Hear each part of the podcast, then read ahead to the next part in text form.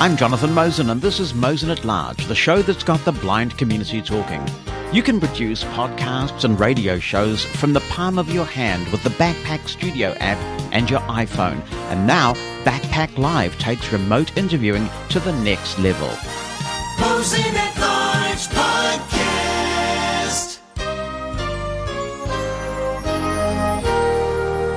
In January 2020, I put together a comprehensive demonstration of Backpack Studio, an app for iOS demonstrating how you could use it to host a music-based radio show while streaming to a Shoutcast or Icecast server. Pretty kind of a niche use case there, but it is surprisingly common in the blind community.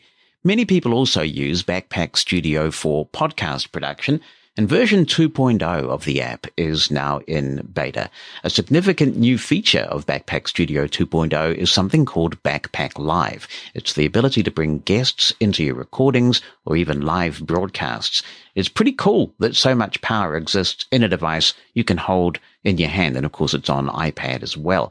Now, the creator of Backpack Studio is Ed Filowat, and he joins me now. And I should say that we are recording this using Backpack Live in Backpack Studio on my iPhone 12 Pro Max. I have my mixer connected to my iPhone thanks to the iRig 2 multimedia guitar interface for iPhone and iPad, discussed extensively in Mosen at Large 109. So, Ed, it's great to talk to the man behind the magic at last. Welcome to the podcast. Hey, thanks for having me. You're doing a fantastic job with this. This is just an audio geek's dream, this app. What got you interested in developing this quite sort of niche audio creation app? To go back to the very beginning, I was the first employee at Libsyn, which is like the biggest podcast hosting company. So I've been making podcasting stuff for 15 years now. And the various projects that I've worked on have kind of morphed into Backpack Studio, which is simply a way to live mix podcasts and radio shows in real time without using GarageBand, or it basically is a time-saving tool that automatically mixes your audio in real time. You're a podcaster yourself, obviously, with all that association with Libsyn and podcasting. It's a medium you're interested in. Yes, I'm a wannabe podcaster, and sometimes I do it, but I'm not as good at it as you. So I never really publish anything. But I do. I'm a guest a lot. Right. Oh, that's all right. Every podcaster needs a guest, or at least those doing interviews. Yes. So you started with Boss Jock Studio, and then that app sort of metamorphosized into Backpack Studio. And I guess there was a little bit of angst in the community about, why are we paying twice? Why did you have to start over there? Yeah, it was a business situation that needed to be rectified, and the app was basically out of my control. And it was a poor arrangement where I basically had to start over, and Apple agreed. And I was able to rebuild the app a couple years ago with tons of new features and work on it as much as I want, and kind of and have it more driven by the user base and just everything I really wanted. So it was hard moving all the users into the new app, but it worked out for the best. It certainly did. This is such a cool app. But for those people who haven't used it before, can you give me a bit of an elevator pitch? If somebody said to you, what does Backpack Studio do? Who is it for? How would you describe this app? So it's basically a real-time broadcasting and mixing. So if you're a podcaster, or if you're doing live radio, such as yourself, it has a giant soundboard with unlimited sound pads. So you can load in all your bumpers, all your commercials.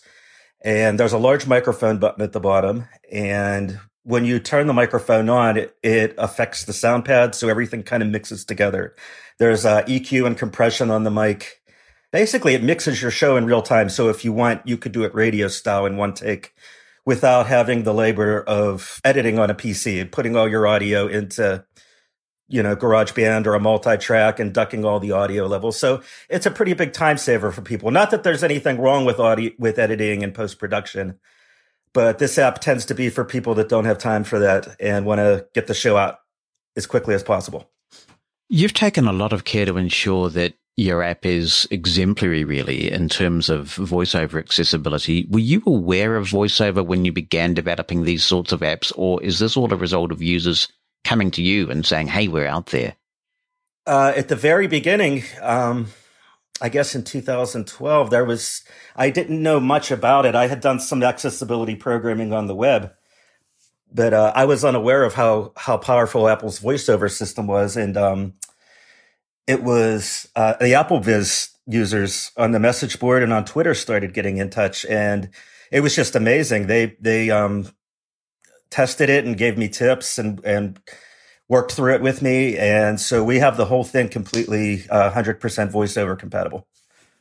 And you've added some very nice features in that regard. Even recently, one of the big ones has been keyboard support for all of the cards. So if you're in a high-pressure situation and you have a board full of different sounds and jingles and music and stingers and everything, and you're a blind person trying to find the right one and you're talking, then obviously voiceover is chatting in your ear as you flick through the items, but now you can use keyboard commands to get the one you want. Yeah, so you could completely customize every single button in the app to any key on the keyboard, pretty much. So I'm glad that part's working. Yeah, that was a bit of a struggle for you, right? I mean, that was a major feature to implement. Yeah, well, I guess last year, Icecast was 2 years ago. I try to do a big feature every 6 months or so. And last year, everything got really crazy with the pandemic. But I think the middle of summer, I released Siri support and keyboard support and a lot of dotting I's and crossing T's and a lot of little requests and nothing like the huge thing that I'm launching right now with the guest recording. Yeah, it's been a really significant development project, obviously, and we'll come to that in a sec. I'm curious, Apple's notorious for its control-freakery. Well, perhaps that's a bit of a loaded term. They have a sandboxed approach, and it makes it difficult for one app to talk to another app unless Apple has opened up an API. Are there things that you want to be able to do with Backpack Studio that Apple is preventing you from doing because an API doesn't exist for you to do it? That's a great question. Let's see. Well, I guess the number one thing that it's not really an Apple restriction, but it would be really great. You probably know more about this than me, but a more fluid way to get copyrighted music into podcast streams, whether it's Spotify or YouTube, or it would be nice to see that facilitated somehow. That's one thing offhand. And ironically, I just started developing the Backpack Live Android app for the guests because I don't want Backpack Studio users to only be able to interview their friends with iPhones, of course. So I just started that the other night and it's going extremely well. Being a Android developer is way more similar to being an Apple developer than I thought. They have a great studio and they have slightly less restrictions as far as getting the test version of the app out to people. It's a little more streamlined, but it's actually very similar. So I think it's going to work out great having iPhones and Androids do interviews together. A few years ago, I was talking to a pretty famous developer, and he said that he rues the day that he got involved in Android because Android is so fragmented with so many devices out there. When you're digging way down into the audio subsystems, as you will be, I wonder whether it might be quite difficult where you find compatibility issues with specific models as you go forward. So what I did was I looked at the features that I need, like the ability to resume the recording after audio interruptions. I knew pretty much exactly what I was building because I'm cloning. And then I looked at Android's API and I said, okay, you need to have at least, I guess, Raspberry. You need at least this or Android API level 26. So I'm going to draw the line in the sand there so that I'm supporting most Android devices, but I'm not supporting like a 10-year-old toaster oven that's running Android or something crazy. So, so I think it's going to be okay. That'd be cool to have a guest coming in from their toaster oven, whether it's 10 years old or not. Let's talk about the Backpack Live feature then, which is the really big thing, and we're using it now. This must have been quite a complex thing to create. It's a major new platform for you. Yes, I'm holding my breath right now. Now, it's stable. I wouldn't give it to you if it wasn't stable. We should trust it, but it was a tremendous amount of work. I actually started it 2 summers ago, and I went through a bunch of different video servers, and I even tried with some other developers. And I was staying down in Florida this past November to be somewhere warmer to get out of the Northeast. And I said, what am I going to do? Am I going to go for it and do it? And I put my head down over Christmas and I designed it to be super robust. So what that means is if you're talking to a guest and your phone the battery dies on your phone, if you get an interruptive phone call from a telemarketer, or if you lose your Wi-Fi, all the audio in high quality 44.1.192 is actually going up to the server. So if anything bad happens, the audio is safe. I'm trying to drive that home to people so that they trust it. Well, that's the big challenge, isn't it? So what codec is being used for this conversation that we're having? We are doing, well, depending on your settings, you're either doing compressed AAC, whatever you have the bitrate, probably 160. I think we're both set at 160 by default. Okay. And it's the AAC codec. But I'm also experimenting with the Opus codec, but I think I'm going to go with AAC. That's really interesting. I make extensive use of a product called CleanFeed, which you may or may not have heard of, but it's a great tool, and a lot of broadcasters in the UK in particular were using it during the pandemic because they could do really high quality, low latency stereo streams and send them back to the studio and essentially keep their shows going from home. So it's designed for the professional broadcast market, and they're using Opus there, and I must say it's quite impressive. Is it in the browser or is it built into the... Yeah, it's in browser. App? Yeah, so it's not an app as such. You just go in and they have participation possible via the iPhone, but not creation. So you can bring a guest in via iOS, but all of the actual creation tools are done on a PC or a Mac in browser. So does the iOS user have to be in the browser on Safari? Yes, they do. Okay. So I actually did a ton of experimenting with that.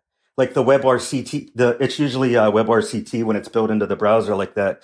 And it's using the Opus codec. But were you able to, the thing that I ran into was the bitrate would suffer based on the connection speed. Was that something you had to deal with? Or? Yeah, I mean, I really discourage people from coming into CleanFeed on an iPhone if they possibly can manage something else, a desktop platform. It definitely sounds better. And I guess what I concluded there is there's something about the implementation of either the protocol or the codec in Safari that makes it an inferior experience to coming in on a PC. The web is nowhere near caught up to actual iPhone and Android device. That's why there's so many products right now that are really popular that are web-based. There's at least three or four of them, like Riverside and Squadcast, and they're all built into the browser. And I found some limitations with that audio. So I mean, it's getting better and better. But right now, this is exciting because I'm completely controlling the same audio drivers that are in Backpack Studio, and it's not contingent upon the signal or a web browser. Or I have a lot of control over it to get the same sound that we're used to in Backpack Studio. And what are you talking to me on? I am on my iPhone X. Yep. I have a pair of old analog headphones in, so it's using the built-in mic, and hopefully it sounds pretty good. Yeah, it does. And I would just encourage any podcast guests to get the AirPods out of their ears and use the built-in mic. We were having a chat about this before we started recording. Yes. This is going to be your biggest challenge, isn't it? Telling people to stop with the AirPods already. Yes. Do you have Best Buy or like Walmart where you live? Like when you go in, like an electronics store, mm-hmm. Every pair of headphones and headset has a mic built in, which isn't good. And I want people to use the built-in mic. We have an equivalent of those stores here, yes. So I know what you're saying. Yeah. If they have 50 pairs of cheap headphones, 49 of them have a bad mic, but not a bad mic, but have a mic built in. And it would be ideal if people use, the mic that's built into the phone. So I'm going to encourage people to get the oldest, cheapest analog headphones they can find, and just one of those little, lightning to analog adapters that are $5. Yeah, I get quite firm with guests now who insist on using the iPhone to come in, and I say, look, please don't use any Bluetooth earbuds, including AirPods. They may sound good to you in your ear, but they sound decidedly inferior to listeners with the microphones they have. I agree. So let's talk about the workflow involved. If I'm a Backpack Studio user, how do I create one of these conversations such as what we're having now? I've tried to streamline it as much as possible. So down at the bottom by the microphone, there's a new icon that is a little guy interviewing another guy, and it says remote interview with the voiceover. You open that and you schedule an interview. You can pick any time you want. And you click create interview and you get a link and you're done. So then what you do is you take that link, text it, email it, any way you like to share stuff, tweet it. That person clicks on the link. They are taken to the app store to get a brand new app called Backpack Live that I'm using right now to talk to you. Backpack Live is just a simple telephone. basically, with an on-air light. So it basically has my audio meter and your audio meter right now and an on-air light. And when you hit record, the on-air light lights up. If you're using VoiceOver, it announces. So it's a completely simple app that just requires one click, one download from the App Store, and you're live on the air with your host. From the guest standpoint, I've tried to make it completely seamless. And if I'm a Backpack Studio user already, I will still need Backpack Live to come in as a guest? No. Okay, so every interview has one host that's in Backpack Studio controlling the recording and the mic. And you can have as many guests as you want. I'll probably limit it at some point. And the guests are all in Backpack Live, right, which is the free app. Because we don't want to make, if you have four guests, you don't want to make them all buy Backpack Studio when they don't need a podcast production suite at their fingertips. Right. But so even though I have Backpack Studio on my system and I've paid for it, and you say, invite me to be on your podcast, I can't come in with my Backpack Studio app. I have to come in with Backpack Live because I'm a guest. Is that correct? Actually, that would be doable. I guess that would be easier, huh? Well, one less app to download, I suppose. Yeah. I figured everybody that was a guest would just want to be a guest. I didn't really think of the host being the guest, but now that you mention that, I guess it could open up the room in Backpack Studio without any strife. Right, because I often appear on other people's podcasts as well as host my own. And so yes, if they were doing a Backpack Studio interview like we are, it'd be nice to just come in with the app I already have as a guest rather than download a second one. I'm going to add that to the to-do list. Woo! There we go. That's quick work. Feature requests. That shouldn't be too hard. So I suppose what you could also do, thinking about this, is once you have that link, you could also send it as a calendar invitation and put the link in the location field. Yes, absolutely. Surprisingly, I don't use the iPhone calendar, but if you know any apps that make use of that, I would like to let me know because I think that's something I could add. I use a tool. I play with a lot of these tools because I guess I need a life. And I've been playing with this thing called remotely.fm. And one of the things I really like about this is another of these in-browser solutions, but this one records locally at everybody's end and then uploads the audio. And one of the things I like about it is the onboarding, if you will. So it will automatically generate a calendar invitation if you give the email address of your guests when you're setting up with remotely. And then when you go in, it kind of does some mic tests before they let the guests into the room to make sure their audio is working. But the calendar invitation is really sweet because I'm in New Zealand, you're in the United States, we've got time zone differences. And sometimes every so often interviews don't happen because there was time zone confusion. So the calendar sorts all that out. Mm-hmm. I do believe I'm using Apple's built-in date picker. Yeah. And I do believe it's making adjustments. When you sent me the invitation, I think it said Eastern time, but you put it in Azure time. Yes, so it came in. Oh, that's pretty cool. So it does. It has some sense of iOS has some sense of where you are and what time zone you're in. Awesome. When we're recording, all the Backpack Studio options are available to me, so I can play sound files down the call to you and all those good things. Yes. So your soundboard is completely there. Right now, it's behind our chat, but if you notice in the towards the upper left of our chat, there's a button that says shrink. Yes. And what that does is that removes the chat view away from the sound pad, so you should be able to access all your sound pads behind it. Because one thing we haven't covered yet is not only can we record this like we're doing for this show, but you can go live as well. Can you tell me more about that? Absolutely. So, as you know, we launched the Icecast streaming capability, 2 summers ago. And it's been fairly popular. There aren't as many Icecast radio streams as there are podcasters in the world. But it was something that I was asked, it was probably my number 2 feature request after these guests. But what I found was people that were just beginning streaming or didn't have an Icecast server wanted one. So that was something that I thought about for a while. And I said, well, I should basically just offer a real simple, no-frills, single-click Icecast server for people that don't have them. And I had that on the back burner. And then when I started doing the remote guest feature, I didn't know what to call it. And I said Backpack Guests, Backpack Chat, Backpack Interview. And then I saw a lot of those names were taken for other things. And then I said, okay, well, Backpack Live would be good because that sounds good. But then if you're recording live interviews and it doesn't live stream, so then I decided to just pull that all in together as one 2.0 release. So over on the left, you have your new live interviews button, and over on the right, you have your new live streaming button. So I think those go together in a nice package. So how does that work? How do you create a stream using your technology? It does it all for you. So you just click the new streaming button. Actually, it's the old streaming button. But if you don't have any of your own servers put in, it slides up a panel with one pre-configured and a button that says go live. And you click go live and you get a link to a player. Actually, I was just working on the player this morning. I added voiceover support and links to like the raw feed. What do you call that? The actual link that's not on a player, the URL. So you get all that. You click live, and then the interface immediately gives you a link you could share on Twitter, Facebook for your listeners to come listen. So it's basically like a one-click radio station. Wow. And it's Icecast under the hood. It's Icecast under the hood, so you could put it in your own web player. You could do whatever you want with it, basically. It's not like an Anchor situation where it's like a walled garden where you have to listen in Backpack. It's actually just an Icecast stream that you could do whatever you want with.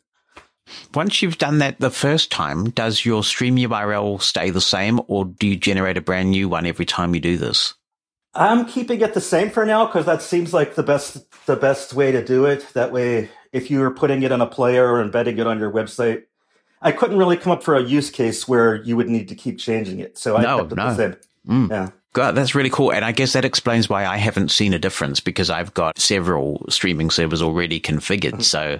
yeah, you will notice that the interface is a little smoother now. You actually can start and stop the stream with a little more feedback now. Mm-hmm. It slides a panel up from the bottom where you have the choice of going live and stopping the stream, and it's just a little less vague than before, where you had to go into the settings, and it's a little more simplified. Putting it all together, this is quite remarkable. So in the case of Mushroom FM, of course, which has pretty good Icecast infrastructure, it would mean that if the timing was right, if I brought you live onto Mosen at Large, I can simply hit the button, connect to the Mushroom FM Icecast server. We could have this conversation with nothing but the iPhone. I mean, that is a pretty trippy business. That's amazing. Yeah, really. I would love to do that. That's actually what you actually have been doing that, right? You did that last year. Yes. It's an experiment, yeah. Yes. But we could do it with a whole bunch of guests. Let's talk about the limitations. How many guests can I have with this? Right now it's in beta, and I did not put a limit on it. So I just want to see how many guests I haven't seen anybody use more than 3. I found during the pandemic, when you're talking to friends in video chat rooms, everything starts to fall apart after 3 or 4 people. So I'm thinking it's going to be pretty weird. What's the most people you've ever had on air at once? Like in your studio? Probably 4, I think, might be the maximum I've ever done. Right. Because people get a bit confused with voices after you get to it. Yeah, everybody starts talking over each other, and it becomes mayhem. You'd want to have some limitation there. So I'm probably going to cap it at 4.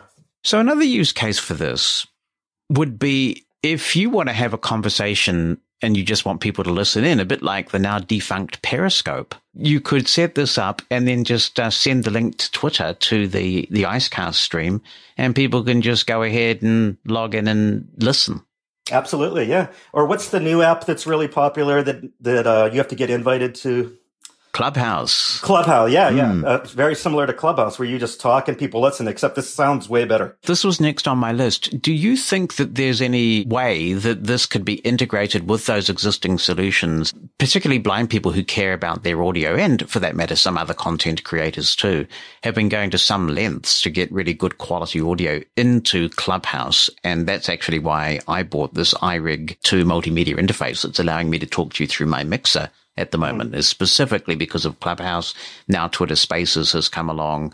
I guess you've got Anchor, and I suppose to some extent Anchor may be a competitor of yours, at least in some spaces. But yeah, there's definitely a David Goliath kind of relationship, because they're huge, and I'm an indie developer. But similar product.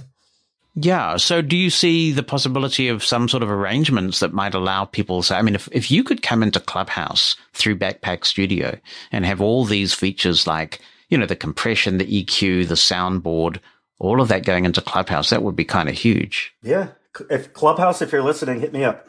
Backpack Studio app at Gmail. Yep. What do you? And I want an invitation too, because I still can't get into it. Oh, I'll invite you to Clubhouse. All right, thanks. Yeah. I'll send you. From what I've seen, it's really cool. It's a whole bunch of people listening to a couple like more established people. Yes, I think the nice thing about Clubhouse is that you can listen. It's kind of like listening to talk radio in some ways.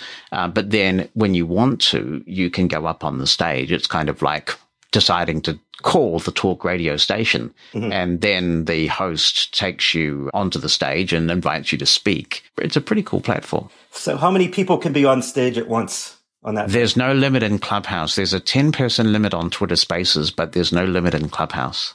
Okay. And Twitter Spaces is like Twitter's answer to Clubhouse? Yes. Is it all audio? Yeah, all audio. Yep, no video on Spaces either.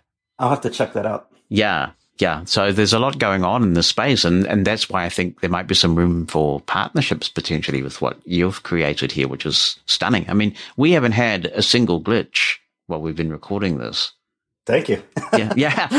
Now, what about the ability to separate the speakers into separate files so that if you want to do post-production on this, you can take it into a multi-track editor and EQ and level every individual speaker? Will that be possible? Absolutely. So after you're finished recording this, if you go into after you save the file, the screen that shows the recording, there's a new button in the upper right that says download files. So that'll give you the separate tracks if you want to mix them yourself in a multi-tracker.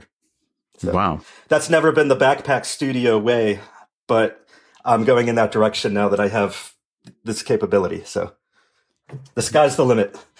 That's really significant that you've already done that. So we've been talking a lot on this show recently about the Zoom PodTrack P4, which is a piece of hardware, and it's quite accessible from a blindness point of view. They do have a menu that you have to navigate with physical buttons, and you can't get any speech feedback. There's no TTS in there, but it's doable. What you've done really with Backpack Studio is kind of the P4 in software and on steroids. Mm-hmm. So it's a really significant thing. Will you be charging any kind of additional purchase once this goes live for the Backpack Live feature? Yes. So that because of like the server costs, it really has to be a very low cost monthly service. I haven't decided on a price yet, but I'm not funded and I don't want to do advertising and I'm not part of Spotify or Anchor or Zoom. So I'm thinking it'll be best as a low cost monthly service. So a monthly subscription model. Yes. Yeah. And that'll cover the hosting and the bandwidth and storing your audio files. So it'll really be like a cloud service, the reliability of having your audio recordings all backed up in one place. Some cloud features for the sound pads, basically anything people need, with backed by a really reliable cloud. So you've got a reliable host supporting this, I take it.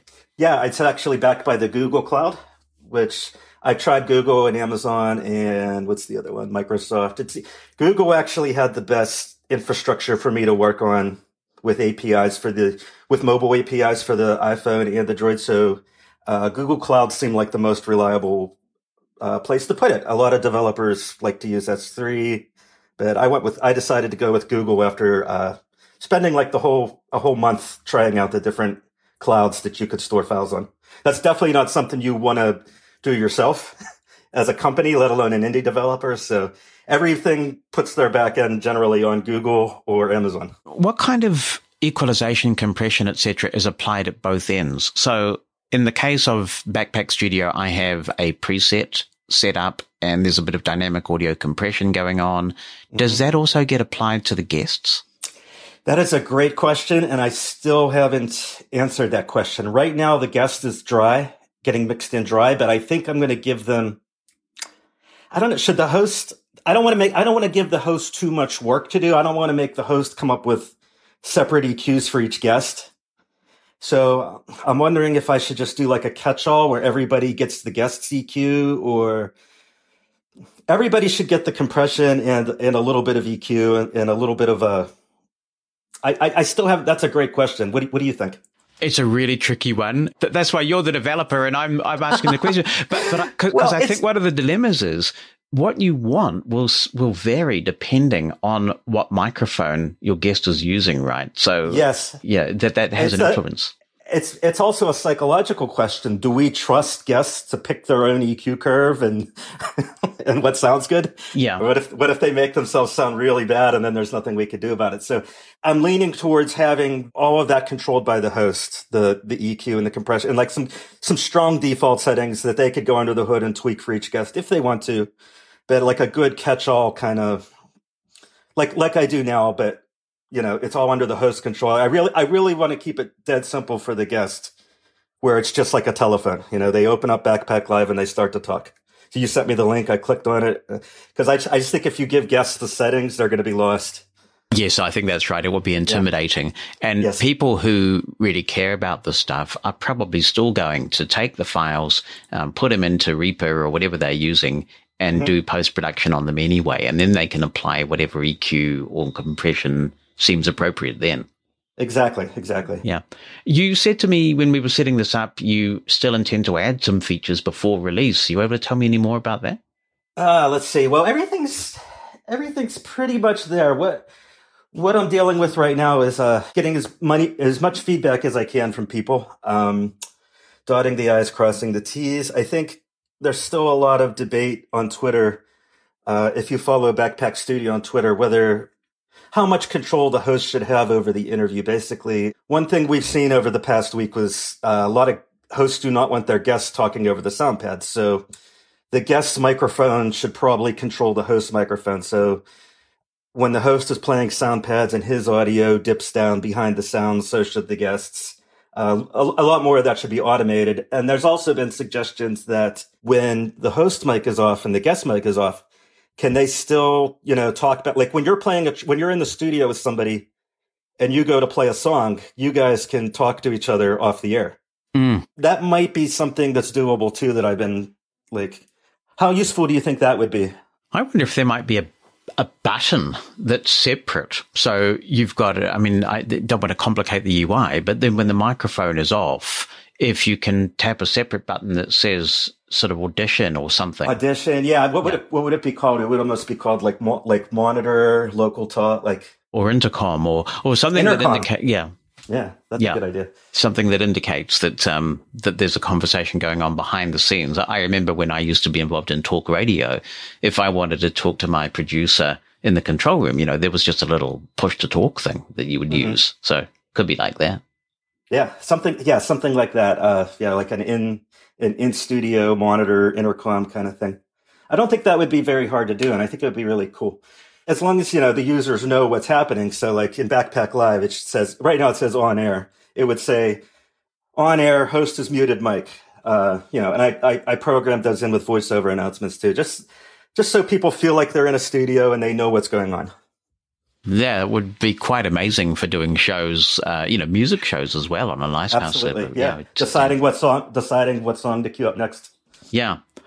What's involved, or is it even possible to bring in that streaming scenario of live shows, a third-party streaming music service that has the massive catalogs like Spotify or Apple Music? That's the million-dollar question right there. I would love to do that. Spotify has an API, but you need to have a Spotify account, and you're not allowed to record. There's some radio station apps that are completely powered by Spotify, and the listeners have to have Spotify, and you have to listen in the client. So it's, you know, that whole situation is very messy with the royalties and the streaming, as you know. Even YouTube, everybody listens to so much music on YouTube. If YouTube had a music API where they run the ads or something, like whatever YouTube does to make money, if they offered a music API that could hook into this, that would be great. Yes, I note that Algorithm's DJ app recently pulled Spotify, so it sounds like it might have been because you can record their sessions or whatever. So, maybe people were recording them and they got in trouble? Possibly. Yeah, that's a shame. Yeah, it's very messy. I hope they figure it out, because like with all that was always the promise of cryptocurrency, this idea that you would be able to very easily pay people for things like music streams very simply and quickly, and like every time somebody gets paid, have it automatically pay the person and just have that all kind of flow. So yeah, I'd like to see that worked out, because the soundboard is a huge part of this. And right now, the majority of people, you know, they copy their checks to MP3s, Google Drive, Dropbox, and they import them like that. But something on demand like YouTube or Spotify would be perfect in Backpack Studio. Yes, it would. Yeah. Can anyone test this at the moment through test flight? Is it an open program? Yeah, I'm going to be running the beta for probably a few more weeks at least. If you go to bpack.live, it's a new domain, just bpack.live. I have the links for Backpack Studio 2.0 and Backpack Live 1.0. So right now, the more the merrier. I want to give it a good stress. Well, thank you so much for coming on, but also thank you for all you've done for the voiceover using community. The attention to detail that you've paid to making sure that everything is accessible and not just accessible, but usable and friendly. It's just amazing what you've done. You must have put hours and hours specifically into voiceover. Yeah. The voiceover users are so passionate about it, and they walk me through everything that needs fixed. And there's 3 or 4 guys that message me every night what I got wrong with voiceover. Oh dear. No, I love it. I love it. Ed, really appreciate it, and good luck with the future of Backpack Studio. Okay, thank you, Jonathan. To contribute to Mosen at Large, you can email Jonathan, that's JONATHAN @mushroomfm.com by writing something down or attaching an audio file. Or you can call our listener line. It's a US number, 864-60-MOSEN. That's 864-606-6736. Mosen at Large.